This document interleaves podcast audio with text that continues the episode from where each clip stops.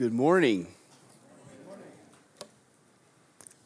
To those of you who call this church home, welcome to you in the name of Jesus Christ. And if you're visiting with us this morning, welcome to you also in the name of Jesus Christ.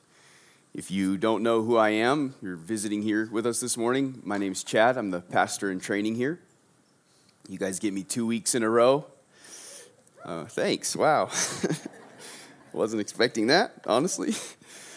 Um, we're continuing our series through the Gospel of Luke. As you heard just read, we're in chapter 6, verses 27 through 36. In a moment of insane creativity on Wednesday morning, I sent the sermon title to Kelly, and I've titled the sermon, Love Your Enemies.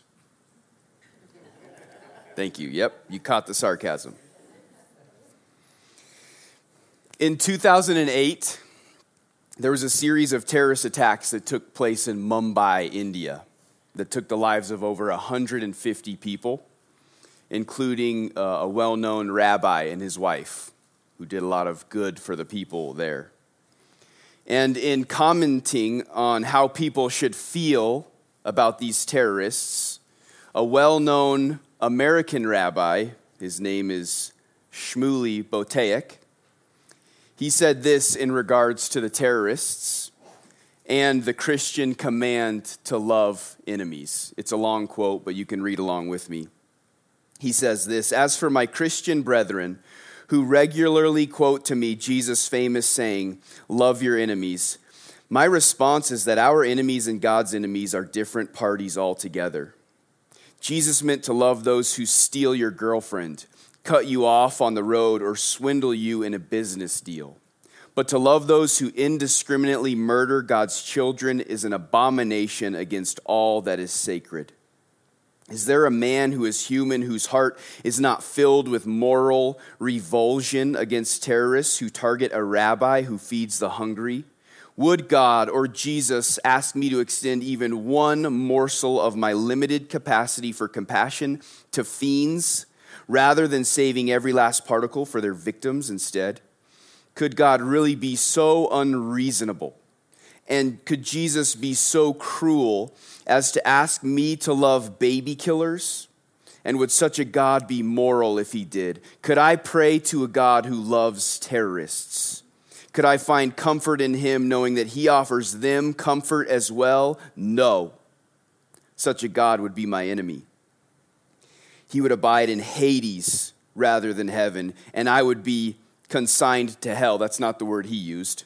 I would be consigned to hell before I would worship him. I will accept an eternity in purgatory rather than a moment of celestial bliss shared with these beasts. That is intense, is it not? Is he right? Is there a set range of loving our enemies that starts with girlfriend stealers and ends in business swindlers? No. We know he's not right. We know Jesus calls us to love our enemies, no matter who they are or what they've done. So that begs the question for us this morning who are my enemies? If we limit the application to the most obvious and direct within this context, it's those who hate us and persecute us for our faith. And if that's the case, then most of us are off the hook and we can remember to love them. I can pray now and we can go have an early lunch. We should love those who hate and persecute us. They would fall into the category of enemy. But we're going to see in the text this morning that our enemy could also be those who insult us, steal from us, ask us for things, those who don't love us, those who don't do good to us, those who won't lend to us or pay us back, those who aren't kind to us, those who aren't grateful towards us. In short, enemy is a broad category. That means anybody who crosses your path, who resists you, contradicts you, who crosses you, who antagonizes you, who makes life hard for you. It could be a rebellious child, a harsh boss, your spouse or your ex spouse, your spiteful neighbor who yells at you because of your dandelions.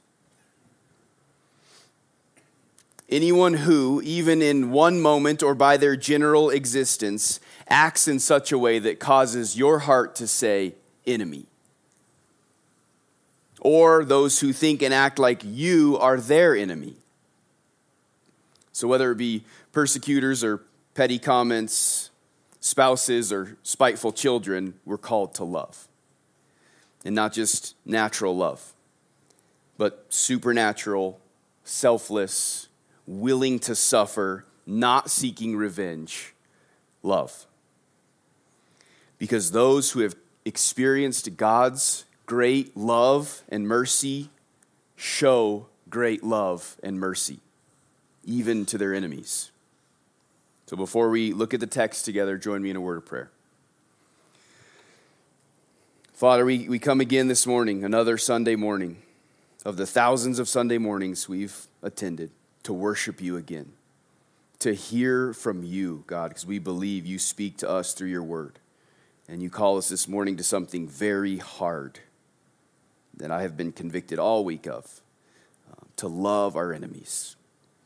And we acknowledge, Lord, that we can only do that because you first have loved us. While we were enemies, Christ died for us. And because of the way that we've seen that you've treated us and offer your love to the world. I just pray that you'd help us really love our enemies well. And Holy Spirit, I pray that you would apply this text to the hearts of your people in ways that I can't this morning, in ways that have felt overwhelming and too hard for me. We love you and praise you, Lord, and pray that you'd be glorified and honored and worship, worshiped in these moments. Pray in Jesus' name. Amen. So last week we were in the Beatitudes and the woes. I reminded us that we are to read them through a Christ centered lens in which we acknowledge that ultimate and eternal blessing comes from repenting of our sins and believing in Jesus Christ. And that for those in the kingdom who have done that, blessings continue. We're blessed as we experience financial and spiritual poverty, physical and spiritual hunger weeping over the pain and suffering in this world, and persecution. Because we know there's coming a day when these pains will be reversed. And because we know that day is coming, we can even experience joy in the moment, which I really didn't talk about last week. That made the cutting floor. So, the blessed life is found in following Jesus and embracing the kingdom of God mindset. Suffer now, though there's still joy amidst it, and satisfaction later, or cross now, crown later. There are deep blessings in the kingdom of God now as we follow Jesus, and someday when we live with him in the new heavens and the new earth. And there was warning, as we saw, in the woes. There's warning for those on the outside of the kingdom who don't love God or associate with his son, Jesus Christ. And in this passage, Jesus moves in his sermon to talk about one of the most important subjects in all of Scripture maybe we'd argue the most important subject in all of Scripture love. And not just general, natural love, supernatural love, love for enemies. As those in the kingdom experience deep blessings here on earth, as they long for heaven, we are also to love in the same way that we have been loved. We in the kingdom are to be marked by Christ like love for enemies which is a much higher standard than those outside of the kingdom. So, the structure this morning, there's going to be three points. We're going to see the command to love our enemies in verses 27 and 28. We'll see illustrations of how to love our enemies in 29 through 31. And then we'll see why we should love our enemies in verses 32 through 36. There's going to be multiple points under each of these main points, but I'll tell you about them as we get there. So, first, let's look at the command to love our enemies in verses 27 and 28. But I say to you who hear, love your enemies, do good to those who hate you, bless those who curse you, pray for those who abuse you. Jesus addresses those who hear. He's still preaching this sermon in the context of a large crowd. And since the text doesn't explicitly tell us he's addressing a different group, I believe he's still speaking to his disciples, but in the presence of the crowd. This is for the disciples and the crowd. He uses the statement, he often uses before or after he tells a parable. He who has ears, let him hear. You guys have read that many times, which means if you hear this message, you need to seek to understand it and respond appropriately. Those of you who are disciples and those who aren't disciples, listen up, pay attention, try to understand this, and then respond appropriately. So then he gives this command to love his love enemies and then three actions that we can do in order to love them. So first where it says love your enemies, Dan reminded this a few months ago of the four Greek words often that are used for love. So I'll be quick here. There's the Greek word storge, which means natural affection, eros, which means romantic love, philia, which means friendship love, and then there's agape love. And that's the word that's used here for love your enemies. Agape, your enemies. This is a faithful love, committed love. It's an act of the will. It's a sacrificial love that voluntarily suffers inconvenience, discomfort, and even death for the benefit of another without expecting anything in return. One author says agape love is a deep, continuous, growing, and ever renewing activity of the will superintended by the Holy Spirit. This is the supernatural love. So it's not a command to feel warm fuzzies about your enemies. It's a Holy Spirit wrought act of the will to suffer for the benefit of another. This kind of love is hard to love anyone with, let alone our enemies. I'm convicted as I pour over this text this week. I don't often agape love my wife, you guys. I don't suffer naturally, easily for her. There are some similar commands in the Old Testament, but nothing so emphatic as Jesus says here. The law says in Leviticus 19 18, You shall not take vengeance or bear a grudge against the sons of your own people, but you shall love your neighbor as yourself. I am the Lord. But as Judaism developed, one's neighbor was seen as someone with similar religious thinking, not one who was opposed and hostile.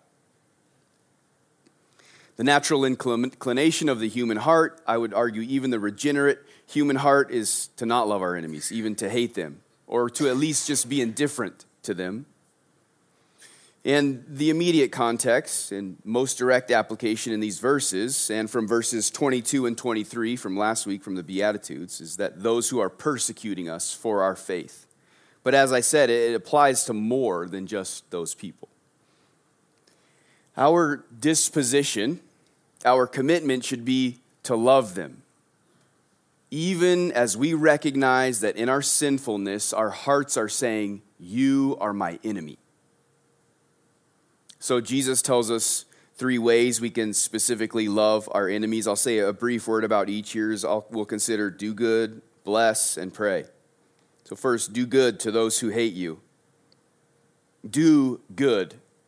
Again, this brings to mind actions not warm fuzzies. Do good. Act in ways that are loving to those who oppose you. We will see some examples, some illustrations in a moment, but if we didn't read on, we'd be left with a broad idea of supernatural kingdom love. Do good to the people who hate you. Second, he says, Bless those who curse you. Don't repay insult for insult. Don't be a combative reactionary. Again, I see this often in marriage. Audrey and I say it's called putting your dukes up. She might say something to me that I feel disrespected or attacked, and the first thing I do is I put my dukes up and I take a jab back. We have to remind each other whoa, let's put our dukes down. Let's not be combative reactionaries. In fact, not only should we not reciprocate an insult, we should respond in blessing. This would apply not just to those who persecute us, but anyone who says something bad to us or about us. How do you bless your boss or your spouse or your child who has just insulted you? Are you quick to spit fire right back? Do you hold your ground and seek to make them out to be the villain? Or do you forgive and seek to respond graciously? And when you walk away, do you ask God to bless them? To draw near to them and to save them and forgive them if they haven't been saved and forgiven by Him? One author says the idea of blessing is to invoke God's favor on another's behalf. We see a negative example of this in Luke 9 when a Samaritan village rejects Jesus. Listen to this. Luke 9:54. And when his disciples James and John saw it, the Samaritan village that rejected Jesus, they said, "Lord, do you want us to tell fire to come down from heaven and consume them?" How often do you think that? If you can't say amen, you got to say ouch. I didn't make that up. But there's also some positive examples we see in the Lord Jesus Christ and the first martyr of the Christian church, Stephen. Jesus, as he's dying on the cross in Luke 23 34, says, Father, forgive them, for they know not what they do. As Stephen is having rocks thrown at him until he dies. Acts 7:60 and falling to his knees he cried out with a loud voice Lord do not hold this sin against them so we see examples of what what not to do in James and John even though we see it in our own hearts. And we see some examples of what to do in Jesus and Stephen. The next he says to pray for those who abuse you. This one is similar to the previous one, but calls us to a greater depth of intercession for those who abuse us. We aren't just to offer up a quick blessing to God for our enemies, but to pray for them as much as we can think to pray. We pray for them. Have you guys heard the saying, hurt people, hurt people? I just actually learned that like in the last year. It's a good one. As we are being hurt by someone, abused by someone, can we pray that God would heal the hurt in their hearts and not hold it against them, but say, Something has happened in your past that has really hurt you. And I think you just took it out on me, and I'm not going to hold that against you. Lord, heal that hurt in their hearts. We can ask God to help them know His love and the freedom that comes with accepting it through Jesus Christ. We can pray that God will put Christian friends in the lives to stir them up to seek Him if they're not believers. One author says intercession to God for the opponent is one of the highest forms of love. Such love is tough love. Not because it requires harsh discipline against another, as parental love might, but because it requires a sublimination of the self to such a great degree. A sublimination that is not normal for any human. So that's the, the call the, the command, the imperatives to us from the Lord Jesus Christ of how his followers, those who are in the kingdom, are to treat their enemies, to love them, to do good to them, to bless them, to pray for them. And then Jesus gives us some illustrations of ways that we can love our enemies. So that's the second point. This verses 29 through 31. Here, Jesus gives us four illustrations of how to love our enemies, and then he summarizes with the golden rule. As we consider all of these illustrations between verses 29 and 31, it's important to note that these are not absolute precepts with no exceptions, but illustrations of principles. They shouldn't be understood as absolute rules, but should be understood for the spirit that they embody. So, first he says to turn the other cheek. Verse 29 To the one who strikes you on the cheek, offer the other also. The idea here doesn't convey a beating, but most likely a slap, even a backhanded slap that's intended as an insult, though it still could apply in beatings. But Jesus isn't saying, under no circumstance can you defend yourself.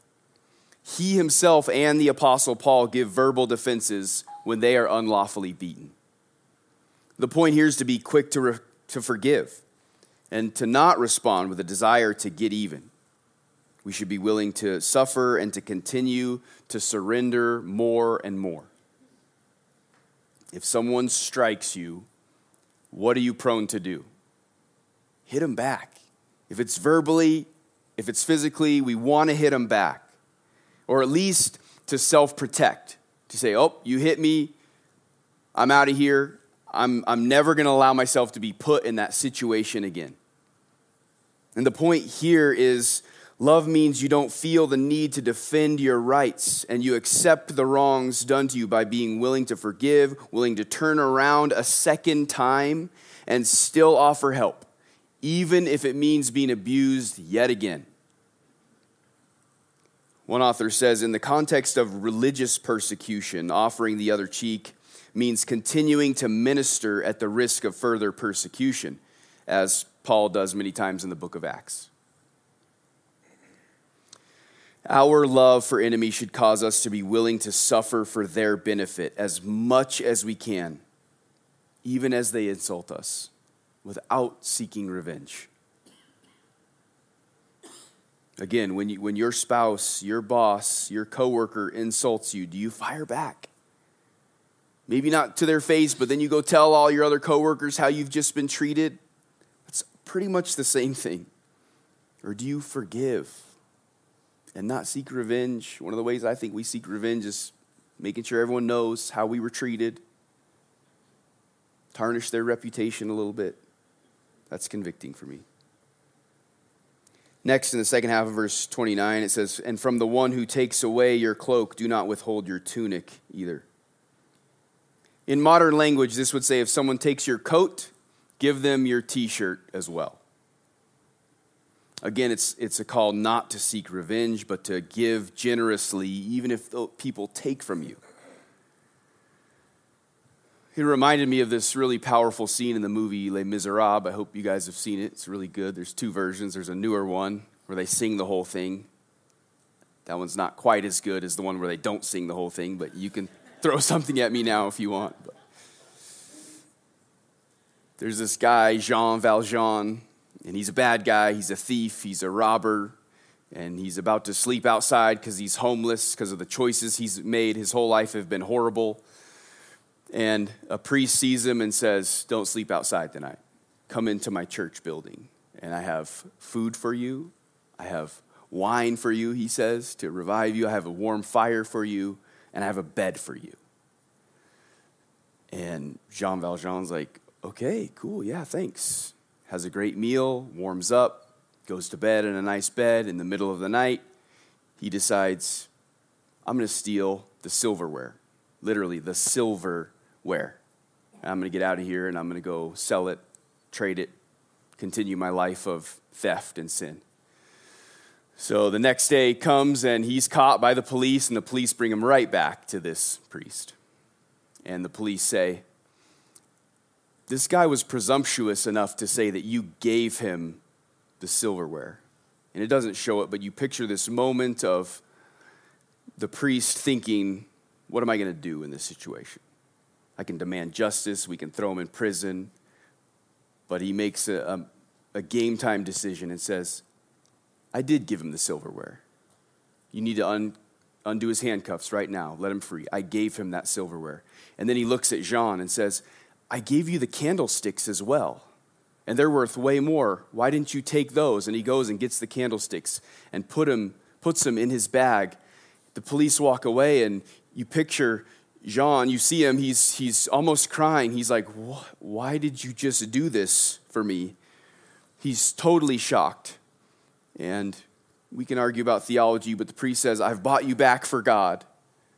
But the point is, this gift, this generous gift after you've stolen something, has broken that hard heart, Jean. And you see, this is the, the turning point of the movie. He says, I'm broken. I don't want to live this way anymore. I don't understand what just happened to me, but I don't want to live that way anymore. Grace is what transforms a person. Unexpected, undeserved, unexplainable grace. And I would argue that's one of the points of this text that I'm not going to do a good enough job bringing out. We should love our enemies no matter what. They're not a notch on our belt. When they reject Jesus Christ, we're not off the hook of loving them. But God does use us as conduits of His grace. And when we treat our enemies like this, maybe He's using us to win them over. Whether it's an unbeliever who's coming to Jesus for the first time or a, a stuck in sin spouse.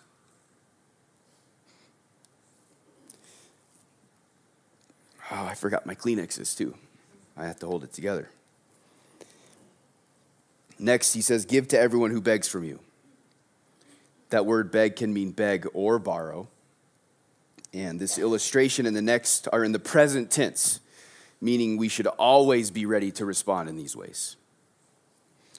The aspect of borrow means this isn't only referring to, to street panhandlers, and in the context of enemy love, may be more of a reference to giving to them and not a general rule. Thank you, Diane, so much.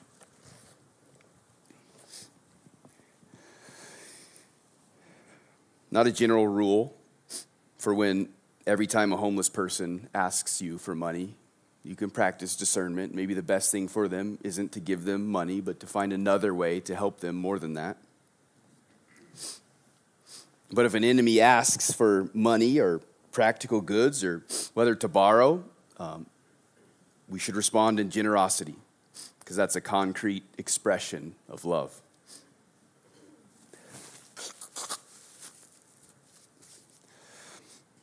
Next, second half of verse 30, it says, And from the one who takes away your goods, do not demand them back. Again, generosity that flows from the heart is to be the disposition of the disciple.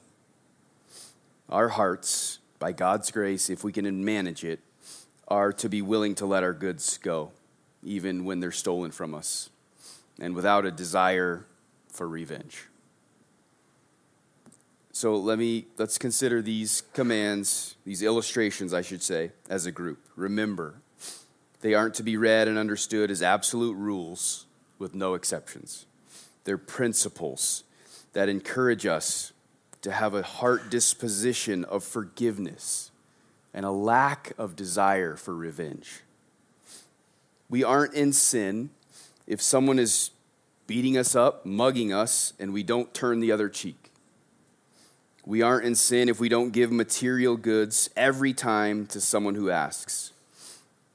We aren't in sin if someone steals our car and we file a police report and try to get it back. The call is, by God's grace, to love those who do those kinds of things to us and to show that, show that love through generous forgiveness and mercy, not seeking revenge, even as we seek justice. May it flow from a heart to love our offender and seek their best. Sometimes something happens, we get punched, a car gets stolen, and we want the judge to throw the book at him. Stole my car, 60 years in prison. And the call here is Judge, sir, ma'am, whatever is best. Can we rehab this offender? I, I want justice, but I want the best for that person too.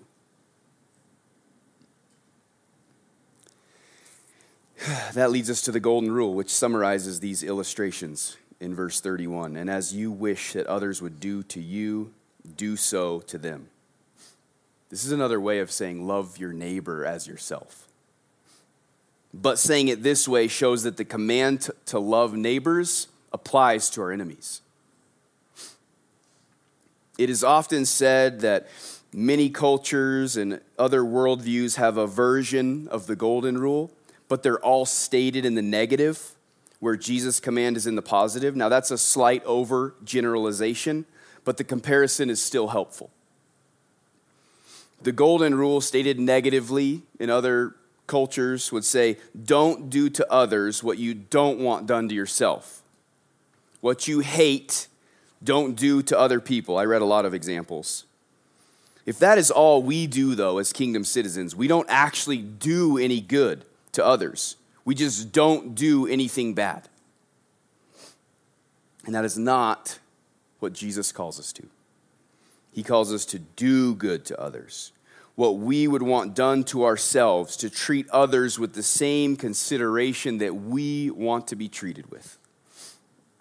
Sometimes, yes, that does mean abstaining from doing something like if someone hits us, we don't hit them back, but it also means selflessly going out of our way to do something good for them. As we interact with others, even those who are our enemies, we are to think, how would I want this person to be treating me? And then treat them that way. So, those are the illustrations of how to love our enemies. Now, let's look at why. Why we should love our enemies. Verses 32 through 36. There are four reasons why we should love our enemies. They're right there. We're called to a higher standard, there's reward, it's evidence of our sonship, and because the triune God loves his enemies. So, first, we're called to a higher standard. And it uses the word then sinners often in these verses. Even sinners do that. Enemy love is a high calling. Just like the Beatitudes and woes last week, Jesus compares those in the kingdom with those outside. And it's not as if those inside the kingdom aren't sinners. We are. The Bible teaches that everyone is a sinner. But there's a big difference between having your sins forgiven and not being enslaved to them and being able to love like this and not having your sins forgiven and being a slave to sin and not being able to love like this. Those verses say, even unbelievers love those who love them. They do good to those who do good to them. They lend to those from whom they expect to be repaid or someday be able to get a loan from them back. It's natural. That's a natural kind of love. The basis for this kind of natural love is based on the guarantee of reciprocation. I'll love you if you love me. I'll scratch your back if you scratch mine. It's a tit for tat kind of love. And those in the kingdom are called to supernatural love, costly and difficult, agape love. We are called to love those who don't love us, to do good to those who have done evil to us, to lend to those who can't or won't pay us back. The world's standard is not enough for the follower of Jesus. This kind of love, agape love, love for enemies, is what sets us apart. Do you see this kind of love in your heart? I hope you do if you follow Jesus, even if just a little bit. This has been a hard week for me because I see how rare this is in my heart at times. I was joking with the guys an hour ago when we were praying. I'm going off notes here, but last night after our hangout, nine o'clock, I get cut off by two people and I'm flashing the brights. Not once, not twice, like 10 times, like boom, boom. And my wonderful wife looks over at me and says, How's that sermon coming? oh, man, God bless her. And seriously, I'm about to preach on this in 12 hours, and I'm flashing the brights to someone who didn't even cut me off that bad it's humbling being a preacher, you guys, because we just see how bad we fall short and we don't have it figured out, and we're with you and we need Jesus. Now I have no idea where I am in my notes. Do you see this kind of love in your heart? Yeah, kind of, but not enough. Do you, do you love the person that has treated you horribly? Man, I can think of someone in my past who I'm still trying to forgive five years later. Do you love that person? Do you, do you pray for them? Do you wish the best? Do you actively try to do good for them, even if you don't see them anymore? When that thing makes you think of them, do you pray for them and say, They don't owe me a debt? God, help me not view that person in combination with what they did to me. That is hard. I've experienced that. That's really hard. Or the group of people that hates you because of your worldview do you love them? They hate you because of your worldview. They hate that you believe marriage is between one man and one woman. Do you love them? It would be enough if the only reason we're called to this kind of love is because Jesus commands it, because he's the King of Kings and Lord of Lords. But it's not. Guess what? There's reward. Multiple times in verses 32 through 35, we see the words benefit and credit and reward in relation to love of enemies. The words benefit and credit are the same Greek word, charis, which means grace. What grace is it to, if you only love those who love you? The word reward means it's, it's used of the fruit naturally resulting from toils and endeavors. Like the Beatitudes and the woes before this passage, we're encouraged and motivated that because of what Jesus has done, we're guaranteed the reward of heaven. We will be with him someday by sight in the new heavens and the new earth. And the reward of heaven is not just being with God, it is, but it will also be hearing him say, Well done, good and faithful servant. God will acknowledge our faithfulness, that, that our walk as kingdom citizens glorified him, not, not in a way of earning or meriting salvation, but that the fruit we bore was indicative of his saving work in us and for us. And there's reward in that. We can't wait to be with him and to hear, You were faithful, my child. And when we love our enemies, the next why is it's, it's evidence of our sonship. But love your enemies and do good and lend, expecting nothing in return, and your reward, your reward will be great, and you will be sons of the Most High. Just like the Beatitudes, the idea here isn't love your enemies and you will become sons of the Most High. But because you are sons of God through faith, you are the blessed of the kingdom. As you love your enemies, you show your relationship to God as your Father. A heart made new, forgiven, and adopted wants to be like the Father and the Son and the Holy Spirit, the triune God.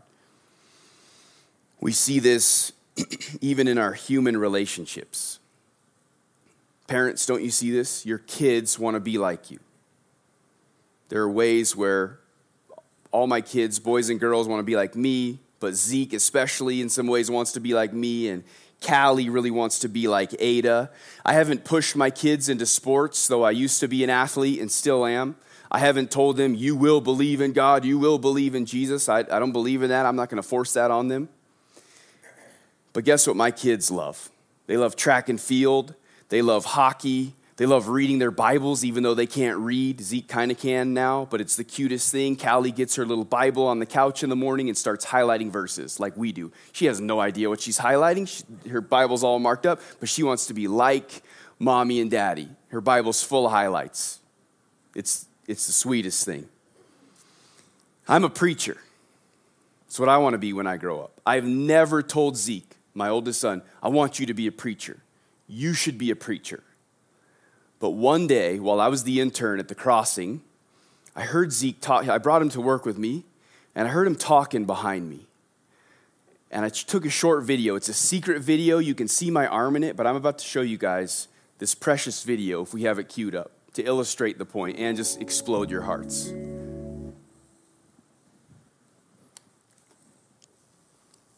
So, the next one is first year. That's which one? Kid. Oh, that's a good one. Oh, read it right now. Wow. Verse 19. There's nothing to be scared of as God. There's nothing to be afraid of as God is not. God is with us wherever we go and that wherever we go, He saves us back to our home if He wants to.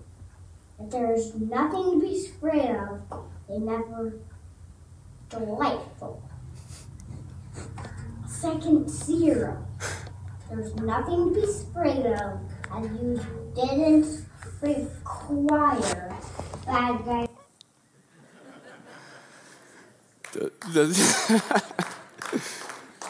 Yep, holding back tears. I've never pushed that on him. That makes my heart explode. But I'm a sinner. Zeke wants to be like me. I've sinned against Zeke. If he wants to be like his father, how much more do we want to be like our heavenly father who has loved us perfectly, who has never sinned against us because he can't sin? We, we want to be like him, don't we? We see that beautifully illustrated in our kids. Which takes us to the final and, and most important reason we are to love our enemies. Because the triune God loves his enemies. For he is kind to the ungrateful and the evil. Be merciful, even as your Father is merciful. Every human being is or was an enemy of God. We're all born as traitors, terrorists to the glory of God. We live for ourselves, we demand our own way. The only person we have loved personally, perfectly, and perpetually is ourselves. And that's the love we owe to God. We've spit in his face, and our lives say things like God is not great. He's not satisfying. He's not good. He's not worthy. He's not worthy to be loved and obeyed and glorified. And this is what the Bible calls sin, friends. And he is infinitely holy. Okay? He's infinitely holy. And so the tiniest little sin is worthy of eternal separation from him, deserving of his eternal wrath. But God, throughout the Bible, right? But God, He's kind and He's merciful and He's loving and He loved us while we were still weak at the right time. Christ died for the ungodly. For one will scarcely die for a righteous person, though perhaps for a good person one would dare even to die. But God shows his love for us in that while we were still sinners, Christ died for us. Since therefore we have now been justified by his blood,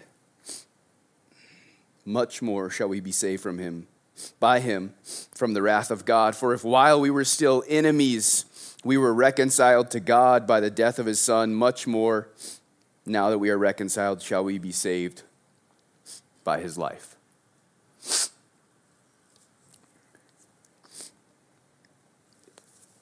If you're not weeping, literally, I hope your hearts are weeping.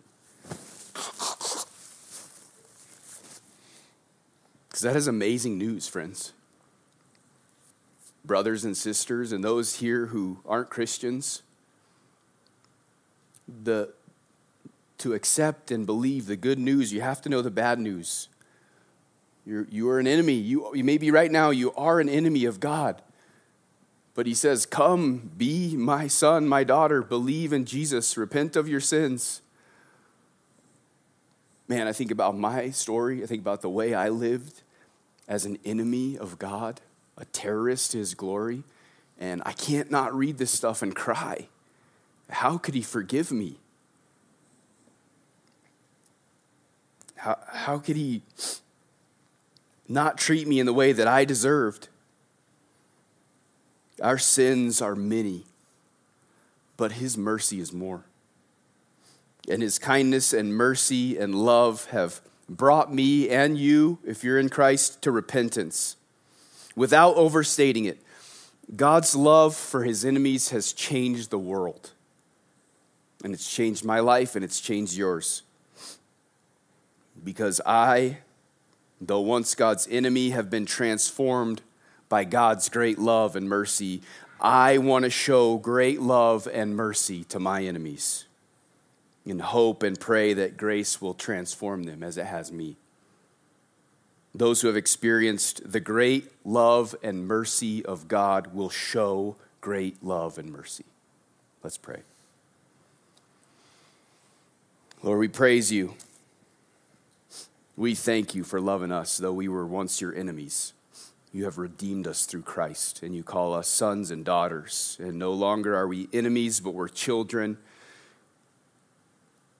heirs of an amazing inheritance, which chiefly, Lord, is you.